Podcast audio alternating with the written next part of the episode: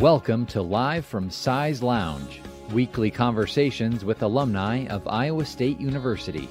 At the ISU Alumni Association, we strive to facilitate the lifetime connection of Cyclones everywhere, communicating, connecting, and celebrating Cyclone pride. This series is made possible thanks to the more than 43,000 members of the Alumni Association. If you are interested in staying connected to the university and receiving all the benefits and services of being a member, visit isualum.org to learn more. Hey, good afternoon, everyone, and welcome into Live from Cy's Lounge. My name is Matt Van Winkle with the ISU Alumni Association. Thanks so much to everybody that's tuning in here to our Facebook Live or on YouTube, or listening to this on our replay, either on Facebook, YouTube, or on our podcast. You haven't heard, you can now find our conversations with Iowa State alumni wherever you get your podcasts Apple Podcasts, Spotify, Stitcher, iHeart, Google Podcasts, wherever you get your podcasts. Just search for the Iowa State University Alumni Association. And also let us know where you're watching from today, whether it's on the live or on the replay. Let us know where you're watching. We know cyclones are everywhere, so leave a comment. Tell us what city and state you're watching from today. We are excited to welcome Kristen Obbink as our guest today. Kristen is a 2006 graduate from Iowa State with a Bachelor's of Science degree in zoology. She continued her education here, becoming a doctor of veterinary medicine in 2011. Kristen has worked for the Iowa Department of Public Health, developing and implement, implementing Iowa's food emergency preparedness and response policies and procedures. She was previously the Associate Director of the National Institute of Antimicrobial Resistance Research and Education. Obbink is now a veterinary specialist at the Center for Food Security and Public Health at Iowa State's College of Veterinary Medicine. In July, she was named the Iowa State COVID 19 Public Health Coordinator, leading the university's comprehensive strategy to mitigate the risk of coronavirus spread on campus. Please help me welcome Kristen Obbink to Live from Cy's Lounge. Hey, Kristen. Hi. How are you today? I'm great. How are you? Doing really well. It's uh, I was I was saying last week. It's it may be fall still, but it's it's feeling a little bit like winter here in Ames. But I know the temps are warming up. So, uh, how how are you feeling on this cold Wednesday? I am doing well. I'm a cold lover, winter lover. That's right. This is my season. That's right. Well, we're getting, a, I guess we're getting just an early taste of it. And I guess we should be glad that there's not a, a home football game here right now. I guess that was last week too. So. Yep. Well, Kristen, I dug my winter coat out this week, so. yeah, I think I think a lot of people were in that boat. Uh, well, Kristen, be, before we dive into the work that you've been doing here on campus, the last several months, tell me a little bit about your time here as a student at Iowa State and why you chose to study veterinary medicine after you got your undergraduate degree. Sure. So um, like many people in Iowa, I grew up on a farm, um, came from a family of animal lovers. So I was surrounded by animals my entire life and just have a huge respect for that human animal bond. And so it was a natural fit for me to pursue an education in zoology and then later on uh, veterinary medicine. And my plan going into veterinary school was to be a small animal practitioner out in clinical practice, which I did do for about five years. Um, but then, of course, ended up in more of a public health type role, uh, which we'll talk more about later, I'm sure. But my time at Iowa State um, I absolutely loved it. Iowa State was a great community, a good fit for me. Um, coming from being a native Iowan, uh, being able to celebrate Cyclone spirit, uh, and proud to be an alum from Iowa State. Sure. And you also got your master's in public health, and your career path kind of took you towards infectious, infectious disease and epidemiology. So, what was it about that area that interested you? Yeah, so I really uh, was exposed to public health for the first time while I was in veterinary school. And so that's when my um, career trajectory kind of shifted. Um, and so I found public health was really a way um, that infectious disease and epidemiology, you kind of get to be a disease detective. And so it was a way for me to look at um, population health. So looking at not just individual animals, but looking at populations and then not just animal health, but how that's linked to human and environmental health as well. Um, One health is a term we we use a lot in our field, um, but really being able to pull all those skills together was a huge interest for me and having a, a big impact. Yeah. Well, we mentioned that you were named Iowa State University's COVID 19 Public Health Coordinator. Uh, earlier this year, you're leading the university's strategy to mitigate that risk of COVID spread on campus. What has this role the past few months as students kind of transition back uh, from, um, from break back onto campus here in Ames? Yeah, it's, uh, I would be lying if I said it wasn't incredibly stressful. Um, mm-hmm. certainly, as the pandemic has been for everyone, there's, you know, we're learning new things all the time. The situation is constantly evolving. Um, but it's been incredibly rewarding and meaningful work. Um, I've had the opportunity in this role to really put um, all of my different skill sets and past professional experiences to good use. Um, and the network of people we have working on um, Iowa State's campus towards this common goal of trying to protect our campus community to, um, to the extent that we possibly can and, and, hope that everybody can have as good of a semester and close to normal as possible. Um, it's been a huge undertaking, but a, a, good cooperative effort that I've enjoyed being a part of. We're, we're seeing some of the video of the testing that took place before students actually um, started classes. So what, tell us about kind of the process that you and your the task force, the team went through, uh, that public health team, to, to get organized and to get ready for this return return to, to class for students. Sure. So we were very lucky here at Iowa State. We had an emergency operations center that had been activated um, clear back at the end of February um, that truly helped to streamline our efforts. And so um, that is a for anyone that's not familiar, it's a it's a setup where you have a very direct line of command. It, it helps to streamline efforts, but you still can pull in all these different experts from across campus. And so that group, um, along with our public health team, was responsible for planning um, the back to school testing that we did, and it, it really enabled us to um, do it safely, do it effectively, but most importantly, do it efficiently. Um, and so we were able to utilize those limited resources we had. That's been a huge struggle with this COVID pandemic is just testing supplies and things like that.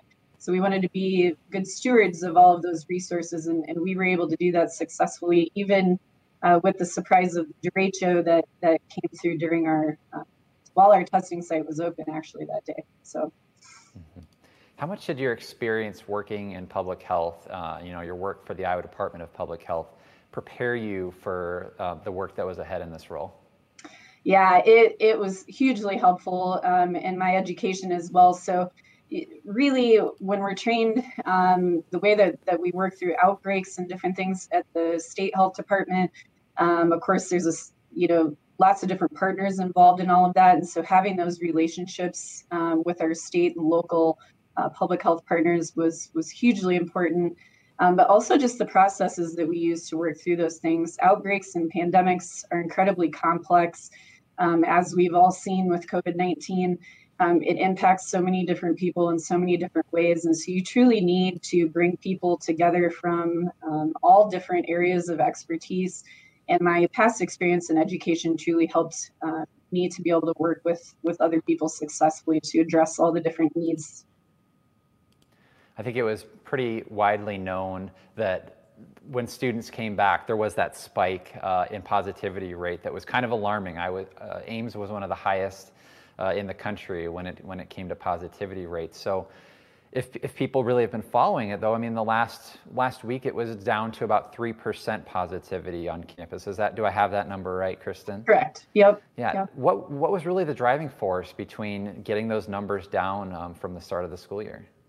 Sure. So it was truly an all hands on deck effort. Um, as I mm-hmm. said, we're pulling all these different people in with, with different expertise.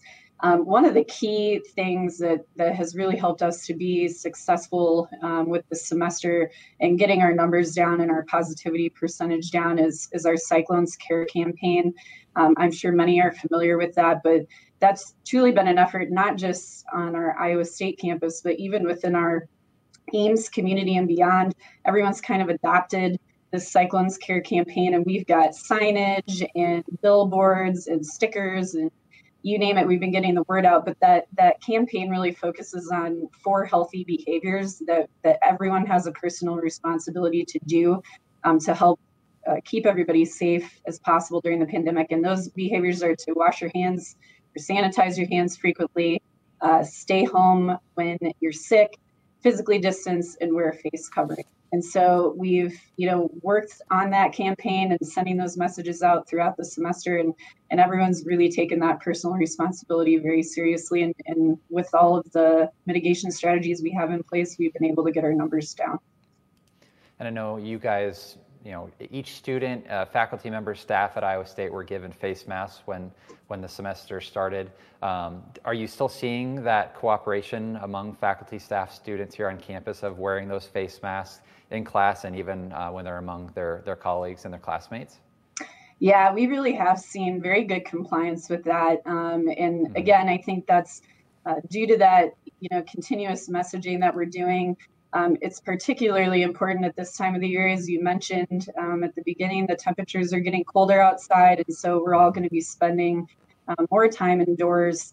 Um, so we're continuing on with the the vigilance that's so important that we all um, continue to adhere to those behaviors. And uh, but, but we really have seen great cooperation among our campus with, with following those cyclones care behaviors. If if there are some parents or you know cyclones watching this, what do you want them to know about the the future plans for what's going to happen on campus? Maybe as the as the semester comes to a close and we, as we look towards next semester, uh, what, what are the plans on campus um, as it relates to COVID-19?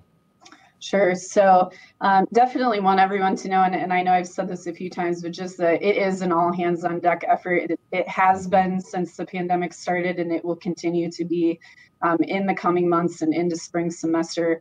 Um, this is a top priority that, that we keep everyone as safe as possible. Um, and so we, you know, as I said, everything is changing constantly. And so we really try to keep on top of um, anything that we need to modify or do differently as we learn more about COVID 19. Um, one of those things we're looking at is our testing strategies. So that's something uh, we did the, the testing during move in in the fall. Um, right now, we're finalizing plans for what testing will look like um, in the spring when, when our students come back. And so um, everyone can be looking for, for messages about that soon. And then also the the different communication we want to do with our campus community as as we disperse um, at the end of fall semester and prepare to spend some time um, with our families who may be at higher risk. Um, some individuals certainly are, um, and, and what behaviors we all need to do to keep everybody safe. I know uh, recently you guys also started this random testing among students. How has that gone so far in the in the few weeks you guys have been doing that? Have you seen some positive um, results as of that? Yeah, we really have. Um, it's gone well. We're we're continuing to modify that plan, and, and, if we want to continue to do that into spring semester, a lot of that um, is always again dependent on those resources and how available those resources are. Um, but it has it has been positive. We've seen um, individuals who have been very willing to um, do their part um, when they are randomly selected to come in and test. Um, and we've seen very low positivity um, as a result of that testing. And uh, we will be releasing a summary of that information here shortly. Sure. Kristen, Iowa State graduates are really using their degrees to make you know, positive influences in their communities, their states, um, here in Iowa specifically with you. How do you feel like you've been able to make a positive impact here in Ames in the state of Iowa?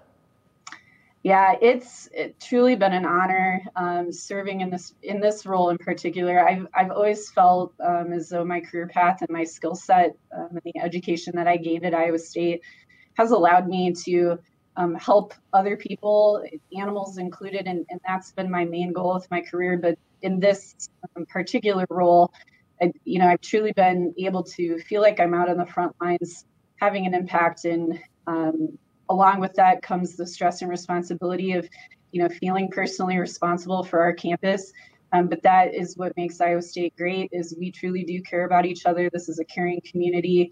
Um, and we work so hard to to try to protect each other and make sure that that we can continue to have um, the best college experience possible for our cycling community well, I also know that you, uh, COVID aside, you are also are the owner of Lunch Socks. Tell us a little bit about Lunch Socks. People may have heard that that company or that term. Um, tell us about Lunch Socks and how you guys are working with, um, you know, helping helping uh, feed. I think you're working to feed uh, kids, right? With with the proceeds that you guys yeah. are, or feed Feed yeah. America. That's what it was, Feeding America, with the yeah. proceeds and the sales uh, from Lunch Socks. Tell us a little about that. Sure. So I had um, gotten to know Rebecca Lyons. Many of you probably know her. She's an Iowa State alum as well, and the founder of Lunch Socks. Um, I own a fiber farm, so I own sheep and alpacas. Um, and I'd gotten to know Rebecca through that. And um, she decided to sell lunch socks earlier this year. And so I had the honor of purchasing that organization from her and, and uh, have had a great time. Of course, not knowing that I was going to be coming into this COVID role uh, has made things a little more interesting. Um, but certainly, COVID even has provided some great experiences. And so, what we do with Lunch Socks is um, we locally source uh, the fiber and then have um, socks, natural fiber socks, so wool and alpaca socks made um, through local companies in Wisconsin and, and Minnesota. Um, and then we have the socks for sale on our website, and all profits go to fight different hunger efforts. So we pick a different cause each year. Um, this year we're doing Feeding America. We are going to do a week long sock drive um, beginning on Small Business Saturday, right after Thanksgiving, to benefit our um, food pantry here on campus, try to help our Iowa State community um, do a little local effort.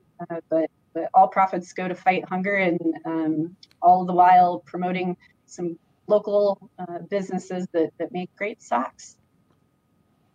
Well, you, you definitely stay busy. Yeah. between, between your work at the College of Veterinary Medicine, on the COVID task force, and with Lunch Socks and your other work. We, we appreciate you taking time for us today, Kristen, and thanks so much for partnering with the Alumni Association to, to share all this great information. Thanks again. Absolutely. Thank you. Happy to be here. All right. That is Kristen Obbink. Thanks to her for joining us today. And thank you for listening. Want to remind you next week we'll be talking with Greg Smith. He's the fire chief of the Cedar Rap- of Cedar Rapids, as well as a life member and board member here at the Alumni Association. Obviously, Cedar Rapids hit very hard by the derecho a couple months, so we'll get to get to talk to Greg Smith a bit about the uh, the recovery effort out in Cedar Rapids. So that's it from Cy's Lounge for this week. Please stay safe and have a great rest of your day, and go Cyclones.